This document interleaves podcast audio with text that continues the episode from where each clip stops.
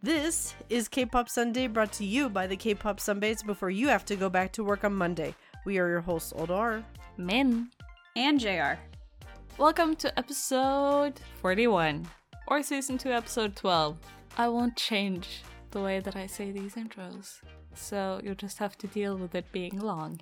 Anyway, in last episode, we talked about Baby Vox's start and the rise to being the Hallyu stars we know today, or at least knew at some point. Today, we will be continuing from where we left off and discuss from 2002 to their sad disbandment and what happens after. Back to 2002. For the first few months of 2002, Baby Vox was pretty quiet, and as it turns out, they were getting ready to drop a very special album. On April 24th, 2002, Baby Vox released the special album. It was literally called the special album. I hope this is clear. It had a total of four discs, with three of them being music, and the fourth was a VCD that had a music video for the album's title track, as well as behind the scenes footage. Most of the album was full of the group's past songs, minus To Mend Democracy. It also had remixes of some of these songs. One of the new songs was Uyeon, which is also known as Accident or Coincidence in English, and is one of their most beloved ones. The lyrics are about two exes seeing each other by chance two years after a breakup. Both have moved on and are with new people, but as they look at each other from a distance, they ponder about this coincidence. The music video for it is strange but fitting. The basic storyline is of Heejin and a guy reflecting on the past. Between that are cuts of the members singing and standing around a white room. As Eunhye and Kim E-Z sing back and forth, the visual perspective of the two goes back and forth as well. At one point, the music video is interrupted with shots of Heejin with the guy, and the song that's heard is Permission from their fourth album, which had its own music video and is an interesting callback. But this song isn't just iconic for its melody and visuals. This song was originally called Gloomy Coincidence and was sung by the trio Cola in 1996. This song was a hit song for them, especially since it was like right after their debut. It was their follow up track. Mm. And it was very memorable. I love their stage performances of this. Then Kim Chang Kwan remade it for the Japanese group Color, that was later known as Buzzy, in 1999. It was a B side on their single Double or Nothing, but was called Koyori Daijina Mono wa Nai, which means nothing is more important than love.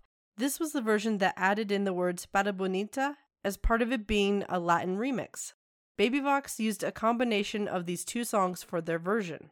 The other track that was promoted on this album was Go. It has lyrics about begging someone not to go, and it's a sweet sounding pop song. The music video for it shows footage from their August 15th Live in Seoul concert, which included their performance of Lady Marmalade. The album sold over 240,000 copies and was a great way to celebrate their fifth anniversary, as it was their highest selling album. After their album was released, they were still busy with back to back activities both in Korea and abroad, in countries like Japan and Thailand. They even signed a contract with GMM Grammy in Thailand, as it was clear that they were going to keep promoting in Thailand. but aside from performances, they also appeared in a lot of different things. Like on July 18th, the mobile game called Let's Go to the Broadcasting Station was released. It featured members from Baby Vox, as well as Twinkle and Click B. The game was about meeting an idol from one of these groups and earning points through answering quiz questions about your favorites. It was built after fans were surveyed about what they would like in a game, and it was free throughout August 15th, so it was very accessible to a lot of people in 2002. Is there any Let's Plays of this? That would be hilarious. I couldn't find any. There must be a ROM somewhere. It, I think it was a mobile game somebody must have a copy on some old phone somewhere Probably. and record it one day. That would be hilarious. And an interesting aside to this game is that on November 12th, the South Korean government announced that they were going to be encouraging healthy gaming behaviors. And through this healthy gaming campaign, Baby Vox was actually included amongst other celebrities. The group also made an interesting cameo in the movie Emergency Act 19, along with many K pop idols who were also big at the time. And if you're a big soccer fan, you were probably aware that Korea and Japan jointly hosted the FIFA World Cup together in 2002. That could be a whole drama series on its own, but we digress. This was a big deal for Korea. It was during this time that Baby Vox starred in CF's The Red Cross put out for blood donation. If you're interested, we've got a link to one that references their Missing You music video in our doc for this episode, and it's just really wholesome overall. At the end of the year, they walked away with a lot of awards. Among these, the two most exciting are the Popularity Award at the Golden Disc Award and the Korean Wave Award at the Seoul Music Awards. 2002 was a great year for Baby Vox, and things were only looking up for them. They kicked off 2003 with their first activity in February, where they performed in LA, and they were building up their activities for their April comeback. On April 3rd, 2003, they released their sixth album, Devotion. And it was not only released just in Korea, but also in several other countries they had been promoting in, like Thailand, Hong Kong, Taiwan, Vietnam, and Japan. The album featured 14 tracks, including a remix of Coincidence from their special album, Special Album. the title track for Devotion was What Should I Do? It's a song about a girl considering leaving a relationship because she realizes that love isn't enough to keep it going and she is hurting because of it. The music video was filmed in Thailand and it shows the girls in various outfits surrounded by all the beautiful scenery. And it even won first place on Inkigayo on June 1st. The follow up track was Wish, which was a remake of Park Mi Young's song Someday. It is an upbeat song with a funky instrumental. The lyrics for it are a boast that even if a person isn't in love with them right now, they eventually will be and seek them out. The music video for it mainly takes place in a black room with lines of flashing lights while the members are wearing black outfits to match. This is contrasted by clips of the members dancing in a bright pink room while wearing pink. The members have very playful and knowing expressions, and at times are featured with flip phones and tablets. The final song that they promoted from Devotion was I'm Still Loving You. It's a sad ballad about the end of a relationship and it being their last meeting. The music video for it took place in Hong Kong, and I believe it was recorded in Mandarin. I looked at the lyrics and I'm pretty sure it's Mandarin. And shows the girls around town looking off sadly in the distance. Unsurprisingly, this song reached number one in China. While the album sold only about 84,000 copies in Korea, it sold about 400,000 across Asia. Whoa. That's a lot. That is intense. Yeah. Aside from their album, they were also busy performing, and on June 28th, they performed at the DC Peace Festival in Washington, D.C. They also performed in North Korea on October 6th, along with other popular South Korean singers. So, yeah, K pop idols have had chances to perform in North Korea before Red Velvet. Shots fired. Yeah, I thought people were like Red Velvet are the first girl group to ever perform in North Korea. Not by long shot, my dude. Wow. Not by a Yeah. long shot. Interesting. I've seen that said many a time. Same. It's a good performance, though, from Red Velvet. the crowd is almost as dead as at the Korean Drama Awards. At the end of the year, not only had they successfully met many, many fans, they also won quite a few awards, with the biggest one being a Bonsang at the Seoul Music Awards. 2004 was the final year the group was active as Five and was the last time they would release an album. Dr. Music had their eye on debuting Baby Vox in the US and wanted the group's seventh album to reflect that. For the first time since their first album, they would be returning to releasing hip hop music, but not in the way they had before. In spring, they released their seventh and final album, Ride West. The cover art featured the girls in grayscale with their logo in pearl pink. The album had 13 tracks, and most of them were either in English or Korean or were remixes, including the title song. The title track for this album was Play, which is a hip hop song about wanting to dance all night. The music video for it shows the girls at a house party, which is supposed to be Unai's idea. As the night goes on, the girls are seen drinking and dancing with other partygoers. The party ends in the morning with the house being completely trashed and the girls sleeping off their hangovers. And it's a remake of J-Lo's song by the same name.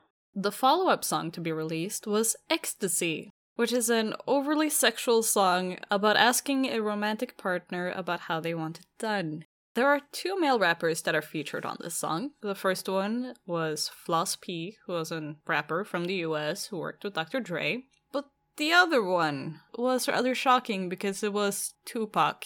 Even though he had died years earlier before the song got released, they managed to take a sample of it and make it fit perfectly into the song. The music video for Ecstasy features a drag race at night, and there is a big crowd and two cars, and one of them is driven by Kim E-Z, and the other is driven by a rival of hers. There's also a few shots where you can see Tupac, like in the car window. It's all a bit questionable. but anyway, the first part of the album itself is basically hip hop based, whereas the second half of the album is just pop songs and ballads. That sounds more like what Baby Vox fans were used to from their prior releases. But the hip hop part, controversial, but not that bad, honestly. Could have been worse, but then things get worse, so. So let's talk about the worst. Since Ride West's release, the group went through one problem after another. Tupac fans were furious with the inclusion of the artist and thought that it was insulting. Even Korean artists like DJ DOC's Lee Han-eul criticized them over it, and it nearly ended up in court. But then he apologized officially, and Dr. Music withdrew the lawsuit. Dr. Music weren't the only ones, though, as that year Amaru Entertainment, which owned the rights to Tupac's work, announced that they would be filing a lawsuit against Baby Vox and Trinity Home Entertainment, which had given the group the music for the unapproved use of the late rapper's work. That year, the group had become brand ambassadors for Korean Air, and as the music video for XSC was filmed on their runway, Korean Air got dragged into the lawsuit as well. Dr. Music bought the rights to the documentary Tupac Forever, which was included on a separate disc for the album. The rap heard in Ecstasy is from that documentary and was used on Tupac's song Can You Get Away, which was on his 1995 album Me Against the World. The song itself was about domestic violence slash abuse relationships, hence why Baby Vox's use of it came under such heavy fire. According to public U.S. court records, which is where the lawsuit was filed, the lawsuit lasted until late 2006. In addition to all that fun stuff, when Baby Vox had their first broadcast stage on Inkigayo that was supposed to take place on April 18th, it was postponed because Floss arrival to Korea was delayed. As his rap contained a lot of verses that were in English, Dr. Music was unable to find someone to perform in his place. And when they did perform on Inkigayo, it was after they had to change the name of the song to Fantasy, as ecstasy is slang for MDMA. so, drugs, and they were like, absolutely not. and the album only sold 32,000 copies which is worse than their debut album, which, if you'll remember from the last episode, did not do well. This is worse because Equalizer sold close to 20,000 more. And this was like later in their career, and they were selling this badly. So, yikes. And little did fans know, the group's performance on October 10th would be the last time they would see Baby Vox perform together as five. On December 12th, it was announced that Unjin was going to be leaving the group to go solo. The group was to go on as a four member group. Unjin would go on to release her first solo album in 2005, as well as appear in several dramas and movies. And at the beginning of this year, 2021, it was announced that she had married actor Jeon Seung-bin. Unjin wasn't the only member to leave the group, in July 2005, it was announced that Eunhye also didn't renew her contract and was leaving the group. Yet, the group didn't disband at this time. Eunhye went on to pursue a successful acting career in beloved dramas such as Gung or Princess Hours in 2006. So, where did that leave the three remaining members? In 2005, the founder of Dr. Music said, quote, Baby Vox is like my daughter, and as the remaining members suffered through the first generation of Hallyu, I plan to make sure that everyone has a happy ending. Unquote. That year, Dr. Music signed an alliance with a German music house. This meant that it was possible that Baby Vox's next move was to promote in Europe. Unfortunately, those plans didn't pan out. In 2006, Unjin had a birthday party with 100 fans, and her former members, Myeon, Kim E-Z, and Heejin, attended as well. It was during this party that the members announced that they were going their separate ways and had parted from Dr. Music. However, they said it was always possible that they would reunite at some point in the future. With that said, Baby Vox was essentially considered as having disbanded. So, what did they do after? Kan Mi-youn went on to have a successful solo singing career. She appeared in dramas and also did musical theater. And in 2019, she married actor Paul Wang. Lee Hee-jin went on to become an actress and has appeared in several dramas and a few movies. As for Kim Yi-ji, she made a few appearances in dramas, but then chose to be inactive in the entertainment industry. In 2010, she married an office worker and has two kids. She hasn't fully retired from the industry, but prefers to focus on her family. And at her wedding, her former band members appeared and they took a picture together, which is one of the main photos you'll see of the group on their Namu Wiki page. While there have been talks about reuniting, nothing concrete has come as of this recording. Baby Vox was a girl group that is unlike any other. They released seven albums, had multiple concept and member changes, and gained many fans over the years. Their legacy, though, is difficult to define. Many of their hit songs have been covered numerous times by junior artists. Yet, while they were active, they were often mocked and criticized for their music or things that they didn't always have control over.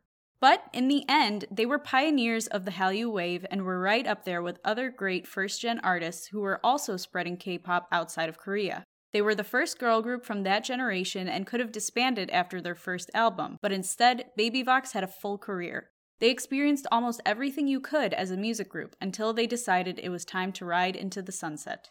Before we wrap up, I want to give a quick shout out to the BabyVox fan page, babyvox.neocities.org, for assisting with the script and making sure we presented the group well. This script wouldn't have been half as good otherwise, especially because, like, we've said this before, getting information from fans of the group is very different than getting it from, like, a page that just lists stuff. It's got more personability, it makes it more personal and it really just comes off better. The owner of it was great about answering questions and providing sources to us. So thank you so much to him. And now let's move on to the song of the day. Song of the day today on November 14th, 2015, AKZ or Atomic Kids released their debut single, Wah. This is a song that once you turn it on, you'll be like, oh yeah, I've heard this song before. And you'll probably think of a completely different song because this song does sound like a lot of K pop songs by boy groups from 2015. I remember thinking, oh, this sounds like a Big Bang song. It's not, but it's still a really good song. And I've mentioned this before how small label groups, when they release music, that music has a tendency to sound like a weird mix of everything that was popular in a certain year. And this is one of those songs but it's just great because the chorus is so overly dramatic the way that they just say wah because that's what they repeat throughout the entire chorus. That is the chorus. But it's so dramatic. It's just wonderful. You should definitely go listen to it. Atomic kids was a very short-lived group. I believe they only had two releases and i think they were active for about three years with two of those years being like in the void where they didn't release anything before it was officially said that, yeah, they disbanded. But still, good song. Anyway, let's jump over to the trivia answer from last episode's question. Yes, last time I gave the trivia question What other group that debuted in 1997 had the color pink as their official fan color besides Baby Vox? And the answer is NRG. Oh. Yes. Seriously. Yeah, no joke. The boy group, NRG, that is them. They have pink. And even though Baby Vox technically has pearl pink, Energy just has straight up pink. They're like, we own the color pink. We will not accept questions at this time. and because of that, though, when they would be together at concerts, it was kind of confusing. So Baby Vox had to change their balloons. So their fans changed it to their logo, which, by the way, the logo was decided. I think there was like some kind of like contest for it in 2002. And it basically looks like, in my opinion, it looks like a very bling ring on top of like a heart shaped pillow. Hmm. And so they had to change it to that. So that way, like, have like a logo on it. So it's like, oh, yes, we are the Baby Vox people. You can tell because we have a logo on ours and you just have the color pink. Very interesting. Yeah, I did not think it was going to be Energy's color. I would have thought their color would have been like. I know that Jackie's was also yellow, but I would have thought that theirs would have been yellow too. Mm-mm. Or orange. Or even like. They also wore a lot of brown or black. So I was just kind of surprised that they went with pink. So that is something I did not know until researching. So now you have learned something too. And last time you guys also asked me, well, what about SES? SES had like a purple variation. Ooh, mm-hmm. very nice. So that's why they were not that. Which I know I thought that they were pink too until I looked into it. It's like, nope.